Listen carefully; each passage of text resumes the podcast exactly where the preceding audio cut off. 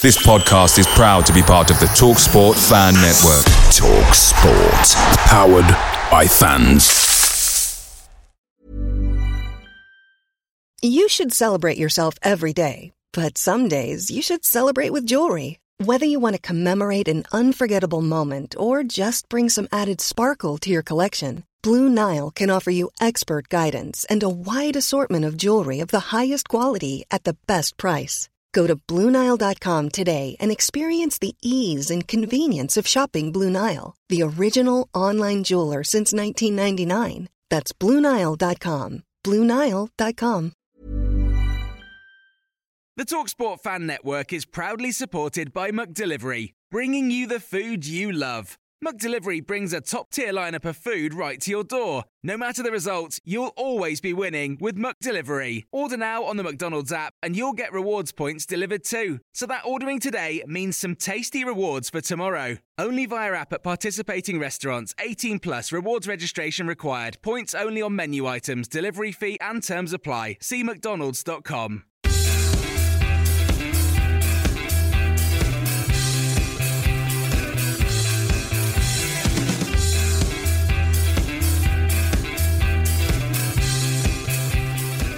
Hello and welcome to the No Name Ever podcast. I'm Jamie Smith, and joining me this week are Kevin, James and Natalie is back, showing a face on the podcast despite the fact we won without her being on last week.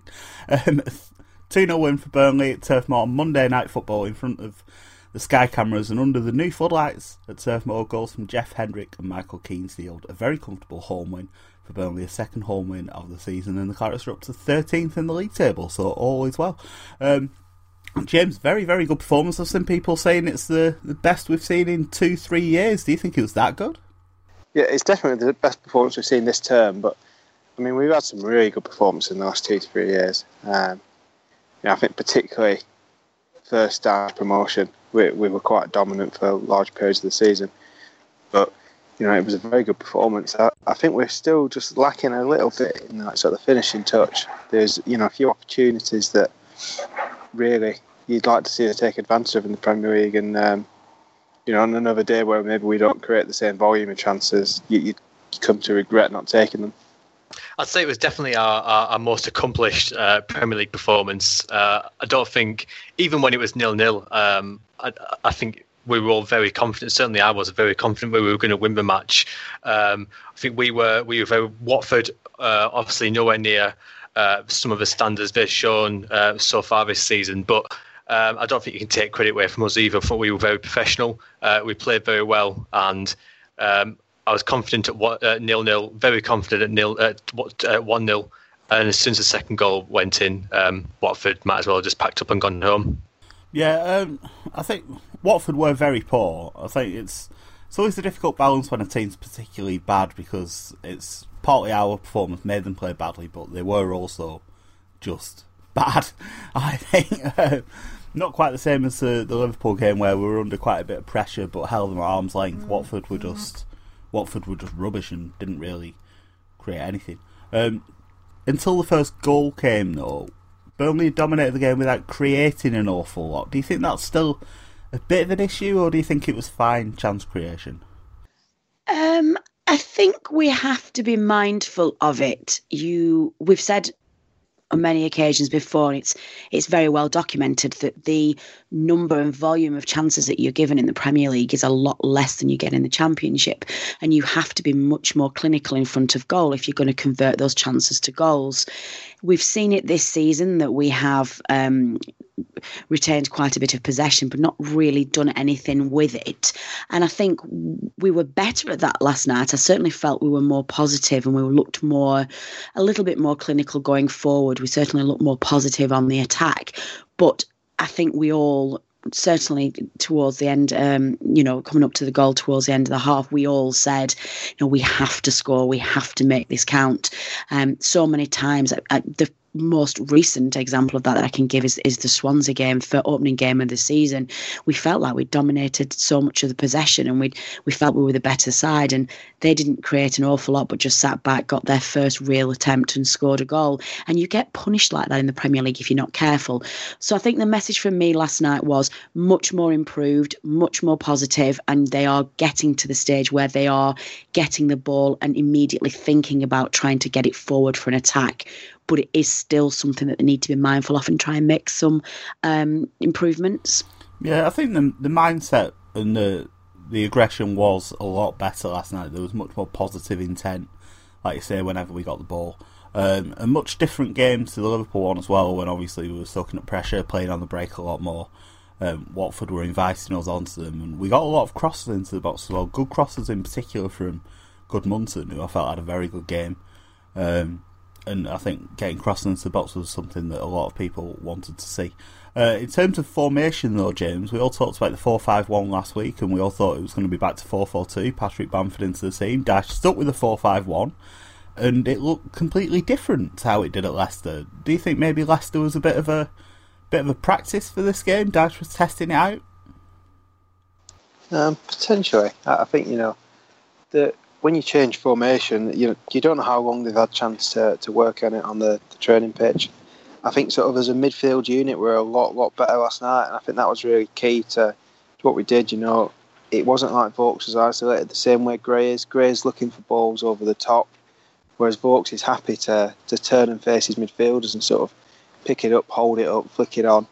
Um, and I thought a really big point was just how much better George Boyd was in general. Um, I mean, he still didn't really offer enough creative, uh, you know, creativity, but his running was a lot more purposeful, and it actually looked like he was achieving something uh, with the pressure he's putting on, rather than just, you know, clocking up the miles. Yeah, the thing I've got, I've got with Boyd, uh, he he was good last night, and he was good against Liverpool. I think he always it's one of these who looks better in a good team performance. First of all, I think when the team's struggling, he finds it hard to to impact the game. But I think it was also the sort of match that, that suits him, where, where that running will force mistakes because the opposition aren't up to that much. But yeah, creatively, there was still not enough for me from Boyd. There were also a couple of moments where defensively, although he did more than enough running, there were a couple of poor defensive headers. Fair enough, it's not exactly his game, but he almost put us into trouble a couple of times. A couple of tackles on the edge of his own box weren't great, but overall, certainly a massive improvement for Boyd. Um, the one player who was obviously the difference maker, though, and actually took the sponsors' man of the match, was again Steven Defour, who continues to look just a class above. Doesn't he? Just what an what a signing! I still keep looking at him and just think, how have we got this guy? Where's he come from? Um, and I think we've been a little critical times about the club's international scouting policy and how some international players haven't really worked for us, despite coming um, with a lot of promise and a lot of, of fanfare. I certainly don't think that we can make that claim with Defour.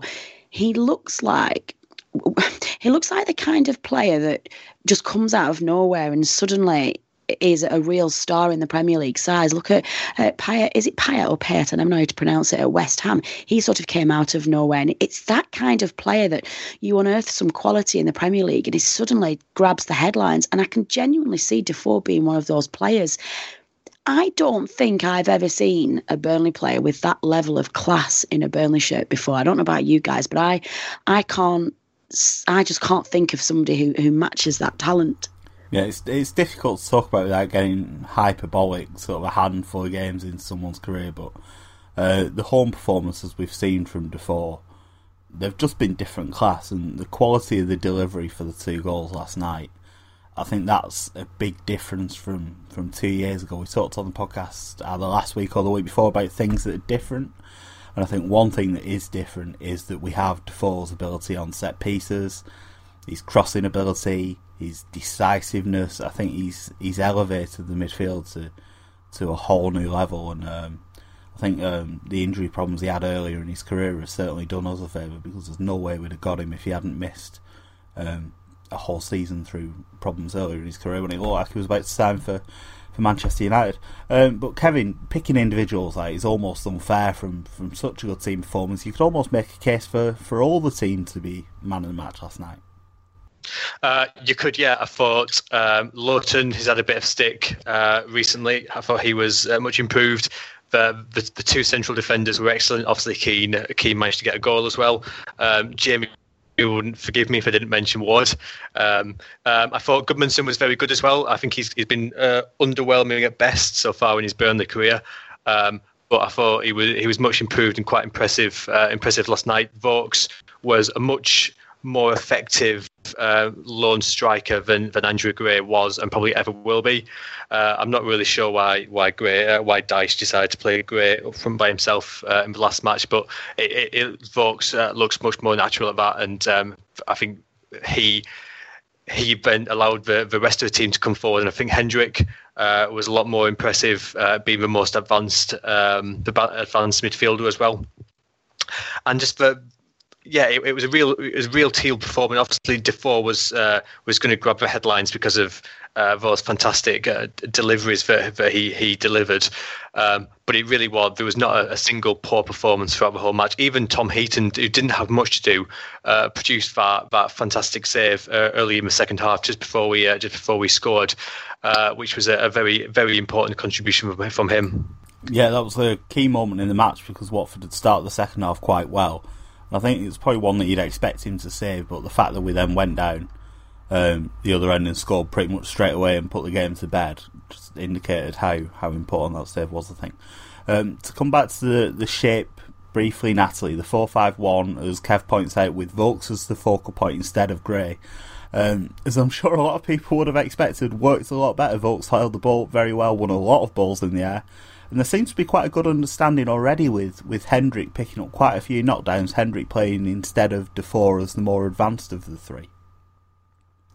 Absolutely. I think you, you summarised that pretty much spot on, to be honest. It was it was one of those where, you know, we, we've all been quite critical um, of Dyche's inflexibility in the past, and we've all been crying out for um, something new, especially to take away the predictability of our squad. And it's too easy for teams, especially those with really good um, coaching um, staff. They can just watch not very much of our game and, and know how to counteract it very, very easily. And it makes you very vulnerable to just being wiped out of a game in the Premier League. Um, Dyche, fair enough, it was forced on him with the absence of Andre Gray, but he did do it. He he took a, a leap of faith, changed the formation, and it worked so well. What I think impressed me more than anything out of the formation last night was it looked to me like those players had been playing in those positions with that team for all of their lives. It didn't look new. It looked they looked composed. They all knew what their role was. Everybody knew where everybody was supposed to be, and it didn't look like it was the first time they played that. And I think that's that was the key for me. I think to, to its success. Yeah, I think you're right. Um, one of the problems at Leicester was that the five in midfield were quite flat, I think, so you don't really get the benefit of having the extra man in there if they're all just in a line. Whereas Hendrick was very clearly playing in front of Defour and Marnie, and Marnie was very clearly playing behind Defour. They were very staggered throughout the pitch, so there was always going to be someone between the lines. I think um, Dean Marnie we've not really mentioned, but I thought he had a very good game at the back of the midfield, a role that I don't think he's been particularly suited to, but with the protection from Defour and Hendrick in front of him, he had a very good game and, of course, chased down the lost cause for the corner that we scored the first goal from as well. So, very well played by Dean Marnie, who was the one that a lot of people thought was going to miss out if we'd switched to four four two. Um, James, Patrick Bamford, though, sat on the bench, unused substitute. A lot of people just assumed he was going to come into the team for Gray, and he must be thinking, if I'm not going to get a chance now, when am I going to get a chance? Are you a bit surprised that Vuk- Um, Dyche didn't use him at all last night, even when the game was won? Yeah, I was really surprised to see him see him not come on, because I thought that, you know, maybe later on when we're under a lot of pressure, while obviously Vokes' aerial ability is really useful for clearing Volks the box. Vokes looked to have picked up a knock at one point as well, so I was really yeah, surprised and just bring him off for a bit of protection. And I mean, he's not the, the quickest of lads, at the, I mean, he's not slow, but he's not, you know, he's not someone you, you expect to really to do a lot of pressing when you're under pressure. And I thought he would have brought Bamford on just for that, you know, fresh legs, um, really press the ball carrier, which is, you know, obviously what we do in the midfield. Because um, I think that's, you know, other than time wasting as well, that's probably why Keita came on, you know, fresh legs, someone who can basically just run at whoever's got the ball. Um, so it, I think it was surprising, but we've not really seen a lot of him. So I don't know whether he's maybe not impressed in training or, you know, there's something else that means he, he's not quite the right fit at the moment. But I mean, I'd be really surprised if we didn't see him at all, you know, in his loan spell, because, you know, he, he he's come with the expectation that he's going to, you know, get a look in at least. Um, sorry, I'm just laughing at a, a dog in the background. We're going to have another repeat of the, uh, the podcast when James got chased by a dog. Let's hope so. That dog is actually really, really far away. Um, I can't even see where it is. I am also quite concerned that Natalie's going to conk out during the podcast because she's evidently not very well. It's, it's, Jamie, it's going to, we're going to, at the end of the podcast, it's just going to be me, me and me and Jamie. Taking us off slowly but surely. It's been nice for all listeners. It's been fun while it lasted. Uh, but going back to football, I think on, on Bamford, it's an interesting, tricky one, because I've, I've seen a few fans um, saying that he's of, of, of other clubs saying that he's not very physically strong, uh, which probably suggests that he's not hugely well suited to the uh, to a four five one, which in turn probably isn't is one of the reasons he's maybe had not as much of a chance in the Premier League, because a lot of Premier League teams tend to set up with that that one uh, top striker, um, and yeah, it, it's.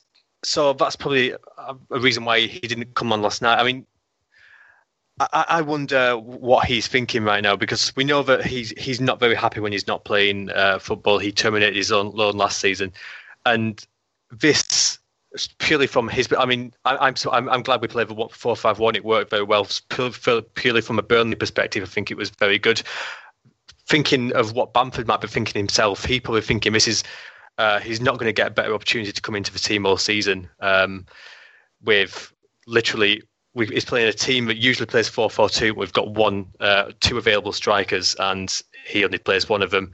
Uh, obviously, Dyche is a player that, a manager that doesn't change his team that often. He rarely, really makes early subs. Um, he maybe um, Bamford's going to be looking at players like his uh, his Chelsea teammate um, Nathan Chal- uh, Chalobah, who um, obviously came to Burnley when we didn't have many central midfielders and, and didn't get a game. I'm wondering, is is that going to happen to me again? Uh, so it will be interesting to see how, how Dyche approaches this uh, for the rest of, certainly until January. It is a strange one. I mean, no criticism of, of Dyche on this, because he stuck with the four five one when a lot of people telling him not to, and it worked, so all credit to Dyche for that. But I think there is a chance that Bamford gets disillusioned here, because, as Kev says, he's a player that threw his toys out of the pram a little bit at Crystal Palace when he wasn't getting games last year. This, everyone assumed, was going to be Bamford's chance. I assumed he was going to play last night. And it, it felt like a snub to me for him, not even to come on for a token last ten minutes, last five minutes, when we were under very little pressure, the game was won, we were seeing it out comfortably. Just to stretch his legs, it felt like a snub to me, which suggests it's something... Maybe something be, beyond the scenes, behind the scenes, even beyond the scenes is nothing, behind the scenes that we just don't know about. So that'll certainly be one to keep an eye on. I assume we're going to stick with four five one, certainly against Arsenal now, if not for the rest of Gray's suspension, which um, makes it difficult to see where Bamford's going to get in. Really, we did a poll on Twitter actually just before the game asking um, it was which formation we think Dyche was going to go with, not what we do, what Dyche was going to do, and seventy-five percent said it'd be four four two, so just shows what everyone on Twitter knows, I suppose. Um, talking about Bamford then takes us in nicely to Andre Gray, which we obviously have to mention on the podcast, because he got a four-match ban for the social media posts that we all know about, came out after the The Liverpool game. Um, a lot of fans think four games is a bit extreme. Some people think he's maybe lucky to have not got more. Very difficult issue, of course. We've done it on the podcast before. But talking purely about the punishment, Natalie, four games. Do you think that's about right? Do you think it's harsh? What's What's your view? Um, I have two differing. No, not two differing thoughts, but I have two ways to think about this. I think if we look at this in the context of Andre Gray and what he did and his punishment as an individual, then I feel that four match ban was fair. I think it was a serious enough offence. I'm still pretty disgusted with uh, the, the tweets that he made, to be honest. And whilst obviously he is a Burnley player and he does get my support, it has made me think about him slightly different until such a point that he does prove that he has changed as a person. So I think looking at him as an individual, I think it was an appropriate punishment. I think it had to be harsh because it reflects the severity of his offence. On the flip side of that, the inevitable knock-on of a ban for a player. So obviously, you know, the F A look at it and they've banned the player. They've stopped him from earning his trade. They've put, um, you know, it's obviously a blemish on his professional character, and they feel like they're punishing him as an individual. An inevitable knock-on of that is that it does affect the club that he plays for, and it does feel particularly harsh because he wasn't a player with us at the time that he made the tweets. So I completely understand some of the Burnley fans um, upset that they feel that actually the club's been punished rather than the player. I don't think that's the case, and I think Kevin, I'm sure we'll come on to in a moment, can put this much more eloquently than I can, and it's a balance between being affected by a punishment and being punished by a punishment. Um, so yes, it's I accept that it's incredibly frustrating for us as a club that we have also been affected by a ban for an individual because of the actions of him, uh, but I do think it was fair. One thing I would like to say actually, and this is the last I'm going to say on this because I don't particularly want to get embroiled in, in social media arguments with people, but I saw quite a lot of campaign on social media before the game that they were going, that certain selection of fans were going to to voice their support for Andre during the game, and on the seventh minute, which obviously Andre's um, squad number, they there was a small selection of supporters who started chanting in support of Andre, but the the words they chose to to chant were he he he tweets what he wants on the seventh minute and ch- chanting his name. I think as fans we need to be very careful here. Um, I certainly don't condone that sort of behaviour, and I did not join in in that chant, and I think we have to be very careful here that we don't dismiss or dilute the seriousness of his offence here. Um, making a joke of it and, and showing his support um, is is just it's just not an appropriate response to an offence of this nature, and I don't think it looks particularly good on us as fans. I think at the point that Andre, whatever action he chooses to do now, the point that he demonstrates that he is a changed man and he is genuinely sorry, as opposed to just words that say I'm sorry, I'm changed, when he demonstrates that, then we can back him as a player and we can back him back him as one of ours and say, you know, great, we support you because you've shown that you've changed and that you're, you know, you're a changed person. Until that point, I think we need to be very, very careful here as to how we show that support. Yeah, I agree. I think that um the chant, people probably just thought, oh, we'll do something to support Andre, not really thinking about what they'd actually done. But what they've done is said, um, yeah, it's fine to say all gay people should burn and die, which I'm sure was not their intention, but that's actually what they did. So, yeah, I, I don't want to particularly do it. There was also um, Isaac Success, the Watford substitute. They were saying, you just uh, bleep Akinbaye, which it's funny, but you can't really say a black person looks like another black person just because they're black. That's not really um, a thing you should do. And to come back to, to Andre Gray, Kev, obviously, you've spoken about this in quite a lot of detail. You've done a couple of articles on it, but can you just um, sum up the arguments against uh, why it's it's not a punishment against Burnley? Because I think that's what uh, a lot of people have fixated on, the fact that it does seem to punish Burnley more than it punishes Andre Gray. Um, I mean, so I, I wrote something uh, this week, which probably some people have seen. If not, um, I could probably put a link in my show notes, something that boosts my profile. Um, but um, yeah, I mean, some people have said uh, some of the arguments, such, such as, you know, it was four games is excessive. But actually, when you look at some previous uh, previous bans for for things like this, so Co- Coventry defender Chris Stokes Uh, got a one-match ban for for tweeting um, something which was certainly nowhere near as extreme as Gray's. Um, so that's a one-match ban for one offence, whereas Gray um, did was charged on uh, six offences and got uh, four matches. Uh, similarly, a non-league player got a fifteen-match ban for for nine breaches. So um, yeah, it's in terms of precedent, there's certainly precedent there to say that, that uh, Gray's even been treated uh, leniently, perhaps. Um, um, I think, like Natalie said, I think there's a very important distinction between Burnley being punished and Burnley being affected. Um, and the, the latter hasn't happened. The, sorry, the former hasn't happened. The latter has happened. Uh, the punishment is very clearly on Andrew Gray, uh, whereas Burnley are, are purely affected by it. And I think it's very important that we don't take uh, kind of club context into into consideration too much.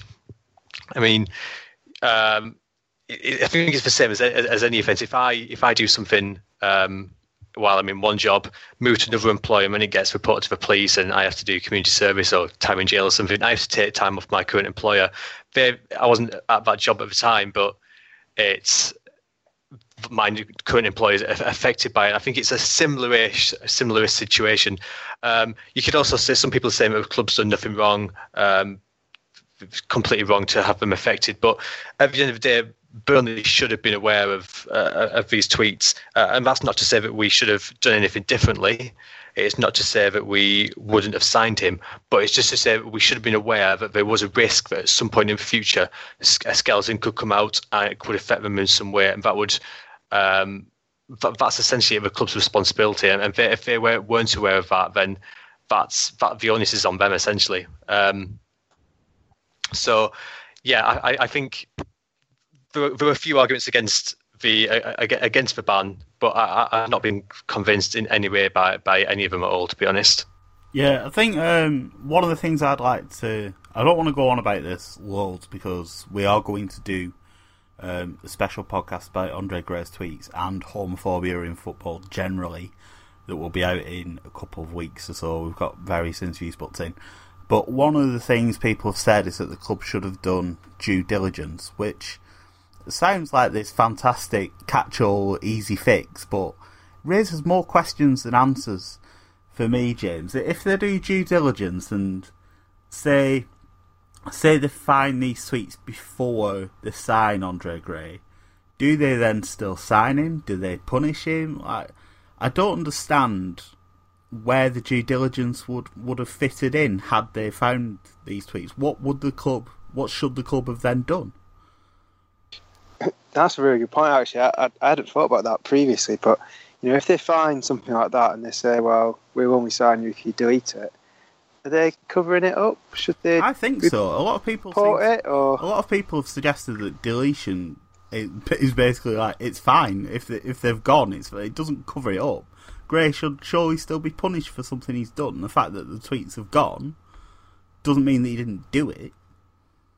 Yeah, I hadn't really thought about that approach previously, but no, I think it, you know, you can't sweep that kind of thing under the rug. So if you did find it, is it, you know, uh, morally right, ethically right to, to just delete it and, you know, never bring it up? Probably not. Um, but it's a difficult one because I know some people said, oh, it's easier just to search keywords and get them up. But, you know, obviously one of the tweets he found when he, from when he was at Brentford, um, how many of us would have picked that out as... you know, a key term to search? Yeah, I mean, you know, it's one of those things you, you could put in like hundreds of words and still something could slip through because, you know, it could be context-based. You might not even use an offensive term. You might just, you know, combine the sentence as offensive. Um, it's really difficult. I mean, I think what I said to someone the other day was maybe the best way is just as soon as you sign a player, you say you have to, you know, clear every tweet you've got on your account and, and start again because... Uh, You know, we're not going to go through and look at it, but at the same time, we we don't want to be punished if, you know, past indiscretions on, on your Twitter are found. So it's time for a clean slate. I think there are, there are two points here. One, I think I think due diligence doesn't have to be actively searching for, for things. I think particularly for, for tweets like this, Andrew Gray must have known that, that he had tweeted some things in the past that could have been seen as uh, as controversial. Uh, it could potentially prove problems. I'm not, I'm not saying that he's aware of specific things he's tweeted, but he he's very clearly acknowledged that he's a very different person back then. Surely he knew that he was on Twitter at the time, and there was potentially things on there that that could have been could have been controversial. All it takes is the club to have that conversation with him when he comes in, ask him, is there something there what we need to look at? Maybe. And if he says yes, maybe then you, you do something to look at it. But if he says no, I'm one hundred percent sure there's nothing there. Yeah, I, I think there's no argument for, for searching through a tweet then, but I, I'm sure Gray must have known there was potentially uh, potentially something there that could be uh, objectionable. And I think the second thing is, if if then we do go and find the tweets, I'm not saying it's we should do something differently. I think yeah, we probably should should delete them, but purely so, so that they don't come up and then cause the problems. Um, problems this has, but I don't think it's about covering it up, or I don't think it's about not signing him or anything like that. I think it's purely just that responsibility. I think it comes down to the ban. I've said that we can't complain about the ban because we should have known about it and taken that into consideration when we signed him. We, we should have signed him with the knowledge that there was potentially um, something going to come up in the future that could cause problems. So I don't think it's necessarily about doing anything different. I think it's purely a, a counter counter to the argument that it's nothing to do with us, that we should have been aware of it and should have been aware that there was potentially a, a problem that could happen down the line. I think that pretty much um, wraps that one up. As I say, we will go into this um in more detail, speak to various people about L G B T issues in football on a future podcast, so do look out for that. Just to wrap this little bit of the podcast up, Natalie, in terms of the actual football, a lot of people were concerned that Gray was going to be a big miss, even though he's not touched the ball recently because the service has been very poor, but the win over Watford indicates that we might just do okay without him. Yeah, I think we'll be fine. Um, I know Andre's a really key player for us, and prior to the signings we made um, in this transfer window, he was our record signing. You know, that comes with responsibility, and it does also reflect the talent of that particular individual. So I think it's naive to say that we won't miss him at all when he's gone, because he can he can flit in and out, flit in and out of games. Um, But actually, you know, when he's got the right service, he can be incredibly dangerous as a player, and he can create chances out of nothing. Um, what I think last night just reinforced to me is that we aren't a one-man team. And actually, that team spirit and that work ethic that that squad has had as and had and has had for a good few years now is still there. It hasn't been diluted by the presence of a star striker, and it hasn't been overridden by um, some potential um, inflexibility of tactics. That, you know, those lads will play for each other, they will do what they are told to do, and they will work for the good of the team, and I think that was really positive to see. Yeah, I think there's also a chance that um, the ban works in our favour a little bit. The players will be determined to To, to show that we can cope without Andre, but also to do it for him because he's not able to be out there with them. Also, Dyche, I think, has spoken out and basically said he doesn't agree with the ban. So it's possibly a lot of clubs seem to smaller clubs thrive when things are going against them. A lot of fans have talked about almost it being a conspiracy against Burnley, but sometimes that can work if you build this sort of idea up that everyone's against us, everyone wants us to fail. It increases a bit of determination and motivation, so interesting to see if that has an impact as well. But I'm sure on the flip side, everyone wants Andrew Gray back playing for Burnley as soon as possible, so um, hopefully we'll get through the next few games okay and he'll be back in the team. We'll preview Arsenal at the end of the podcast, but if Natalie's voice is up to it, it'll crack on with Tweet of the Week next. Tweet of the Week, Tweet of the Week, Tweet of the Week, Tweet of the Week. Tweet of the week, tweet of the week, tweet of the week.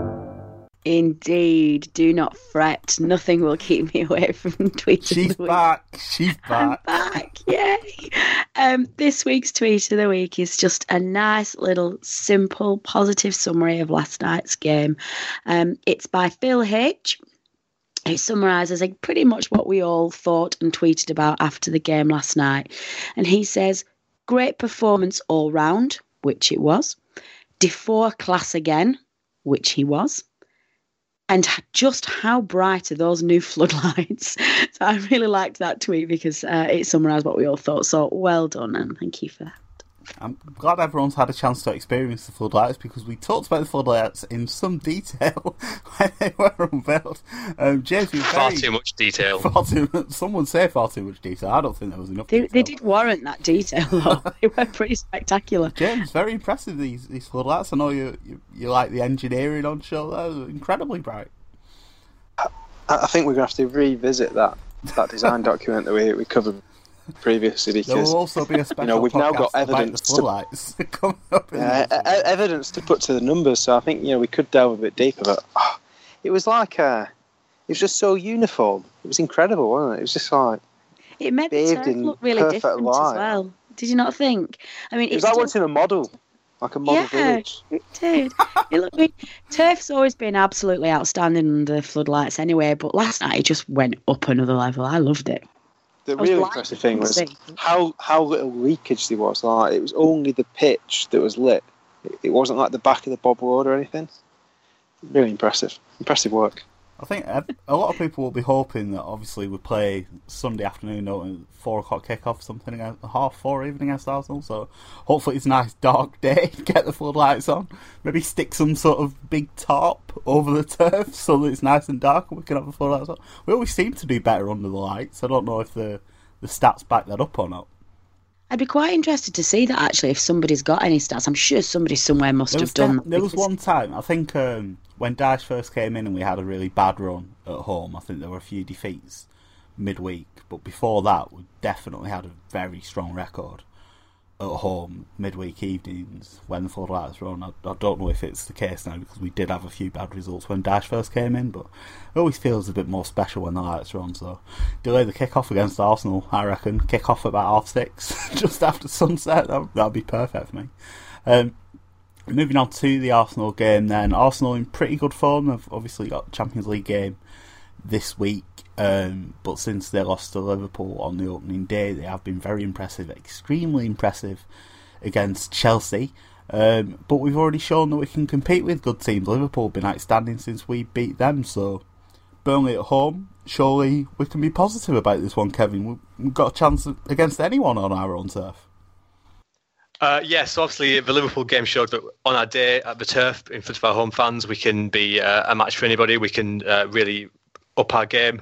Um, obviously, we've had um, we had a, a very good victory against Arsenal quite a few years ago now. It was a Kevin McDonald double um, in the cup at Turf Moor. That was a, a fantastic game, and and yeah, particularly like you said, I think if a, if a team are fired up, it'd be interesting to see what Sean Dyche does in terms of shape and tactics. Um, And but yeah, obviously you, you, you're never going to say that we're we're favourites. You're never going to say we're we're going to be expecting to get anything out of it. Um, but I'd I'd say there's certainly a, a good chance of us getting a getting a at least a point. Before the Leicester game, James, we talked about their Champions League game being a benefit for us. That didn't really work out um, this way. But some teams do struggle on the back of a Champions League game. Arsenal are at home to Basel, I think, on Wednesday. I think so. They've not got a long trip, but two games in a week always means there could be some rotation. It won't necessarily be their strongest team we see on Sunday. Yeah, potentially. No, I, I'd be surprised if Wenger sees you know, another Premier League team as someone to, to rest players against. But it's going to be a tough game because obviously Arsenal are in early season Arsenal form, which means they look like a title challenger until about March. Uh, so really, we would like to home game against them probably later in the season when you've got a better chance to win. But see, first time round, uh, we're in the Premier League. We were really lucky to, to not beat them, and uh, you know we, we we should have done uh, if that Stephen Fletcher goal hadn't been wrongly judged offside. But uh, I just feel like we step up a bit more for the big sides at home. So you know, I think there's every chance we can create an upset. James is right there, isn't he? Now the last couple of times we've been in the Premier League, we do seem to play better against the the perceived stronger team, so surely that's something that, that stands in our favour for this one. Yeah, I, I really do think so. Um, and actually, out of out of all of the, the, the stronger teams in the division, Arsenal's probably one that you want in that situation. It's probably one that we stand more of a chance with. Um, as James quite rightly pointed out, you know, Arsenal are currently in their perceived world-beating form that they are in the beginning of the season. But they're also one of the most frustratingly inconsistent teams in the league. And they've just come out of the back of a fantastic result against Chelsea, and quite probably an unexpected result against Chelsea as well. They're likely to have had some um, Champions League success as well. It would be so very Arsenal to come to Burnley on Sunday and get turned over. So I'm actually genuinely feeling very positive about Sunday. I think we've we've got a good record against Arsenal at turf. We don't. It's one. They're one of the big sides that we don't seem to look intimidated against and seem to actually play quite well against. So I'm I'm feeling relatively positive. So I was going to say, I think coming in after a good win, good win's an interesting point because obviously that's what Watford did as well. Um, and potentially, you know, we could uh, catch them uh, unaware as we perhaps did Watford. Yeah, that's true. Although it didn't really work against Leicester after their Champions League result, did it? That no, kind of went against true. us. So. I think um, the other thing about Arsenal is that they do, they're very patient, but I think we'll sit quite deep, almost like we'll approach it like we did the Liverpool game. Obviously, we got the early goal against Liverpool, which meant that we could sit deep and defend and soak up the pressure. But if if we'll want to sit tight and soak up as much Arsenal pressure as we can and stay in the game as long as possible. And the longer we do that, I think they could become a bit frustrated. Um, we'll round off with predictions, as ever. James's battery is about to die, so we better go to him first. James, give us a prediction for Burnley Arsenal at the Turf on Sunday, please. I'm, I'm going to say we're going to nick it. Um, two one. Uh, both goals from Sam Brooks. Nice. Um, I'm quite positive, actually. I think we might get a point. I'm not confident enough to predict a win, but then I only thought we were going to draw against Watford and we won that game, so shows what I know. Um, Kevin, over to you, give us a prediction. Um, I, I think I feel the same as you, Jamie. I think uh, I, I feel there's certainly reason to be positive for this one, um, although I, I'm not going to be as bold as to say we're going to beat uh, one of the big teams like that, although it certainly wouldn't write it off. But I'm going to go for a, a one-all draw, and obviously Steven Defour is going to be involved in the goal somehow. Yeah, just just the one goal of the five we've scored this season that Defour hasn't been involved with, which was the opener against Liverpool. So, yeah, very um, very big impact from Steven Defour. Lastly then, Natalie, I'm guessing the reverse psychology's back ah, with your return to the podcast. Did it? You miss it last week when I no, was absent? No, not really. Well, I've got to say that I, I, I've got one hundred percent record with the, uh, with the uh, um, reverse psychology now. That's so. Very true. I you also want to point out well. that Natalie wasn't on the podcast last week and then we won. Coincidence? And as well, on top of this, I, I had a real panic last night getting to the ground. I've had the same turnstile since the two thousand nine promotion season, and I will I will not deviate from it because I'm really superstitious. Which Didn't do much use the two times we got relegated though, did it? No, okay, I'm, I'm glossing over that bit, James. She, it's, she's not, it's not. She, she's superstitious. She didn't say it works. Yeah, I know. God, um, I, I arrived at Turf last night, and there was a massive steward stood like a bouncer roused down my turnstile. And I was trying to get in, and went, "You can't come in here." I was like, "What?" And it was broken. All the all the computers were down, and I was literally pleading with this steward. So we had to go to the next turnstile, and we won. So if If reverse psychology fails, I think we might have a backup plan with the new turnstile, but I digress. I do, I do have each a. Other out? Like, that's not, not how it works. Oh. Well, this we're going oh, to. Do you not find it? A, do you not find it a big detour for away games? No. I think that that was the perfect reaction from Natalie, just a, a sigh. that, it, was just, it was just two seconds of silence, which was just Has magical. Your battery not died yet? God. Oh, James. Um, it, it will go forever on one percent, that's the thing. It just like, rapidly goes to one percent and then stays there for an hour. And, and how pleased we are at Playing that. Playing Russian roulette with his battery. I'm hoping he's going to cut off mid-sentence. Ah, me too. Um, no, I have, I'm gonna I'm gonna maintain the consistency and see if it works. I've got a bad feeling about Sunday. I think Arsenal will be buoyed by a Chelsea win and a Champions League win, and they're going to turn us over, and we're going to lose four nil. Brilliant. Always end the podcast on a nice positive note. Um, obviously this week's podcast is a bit late because we played on Monday night, but hopefully we'll have the podcast out Monday, Tuesday as normal next week. Um, brief thank yous as ever to Natalie, James, Kevin for joining me to the podcast. Thanks to Rick for providing the artwork that we use on social media and on the website. You can always get in touch with any feedback, comments, questions, suggestions, whatever you want to get in touch with, please do. The email address is podcast at no name ever dot net. You can also tweet us at no name ever dot net. We are still seeking a sponsor. You can get in touch through the same channels if you want to find out more about sponsoring the podcast, which helps us to continue. But that's it for this week. I've been Jamie Smith. Goodbye.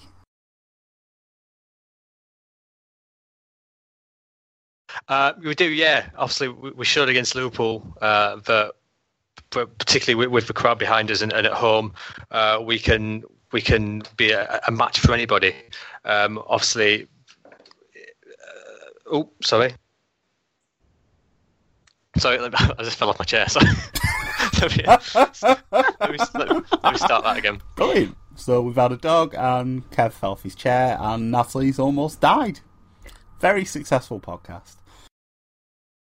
It's very northern. Just imagine it's not great, which is unusual. You're on the coast. But just imagine oh, like very, very lashing wind, uh, flooded roads from the earlier deluge. Very northern, very bleak. He's so dramatic, Birdie. God. Depends. He's like a Bronte sister, the way he summed up the Blake North. Hey, promise, when you live on a peninsula, you know what I mean. When you live on a peninsula. Like... Oh, God. Away days are great, but there's nothing quite like playing at home. The same goes for McDonald's. Maximise your home ground advantage with McDelivery. Order now on the McDonald's app. At participating restaurants, eighteen plus, serving times, delivery fee and terms apply. See mcdonalds dot com. Imagine the softest sheets you've ever felt. Now imagine them getting even softer over time. That's what you'll feel with Bowl and Branch's organic cotton sheets. In a recent customer survey, ninety-six percent replied that Bowl and Branch sheets get softer with every wash. Start getting your best night's sleep in these sheets that get softer and softer for years to come. Try their sheets with a thirty night guarantee. Plus, get fifteen percent off your first order at bowl and branch dot com. Code BUTTERY. Exclusions apply. See site for details. This podcast is proud to be part of the TalkSport Fan Network. TalkSport. Powered by fans.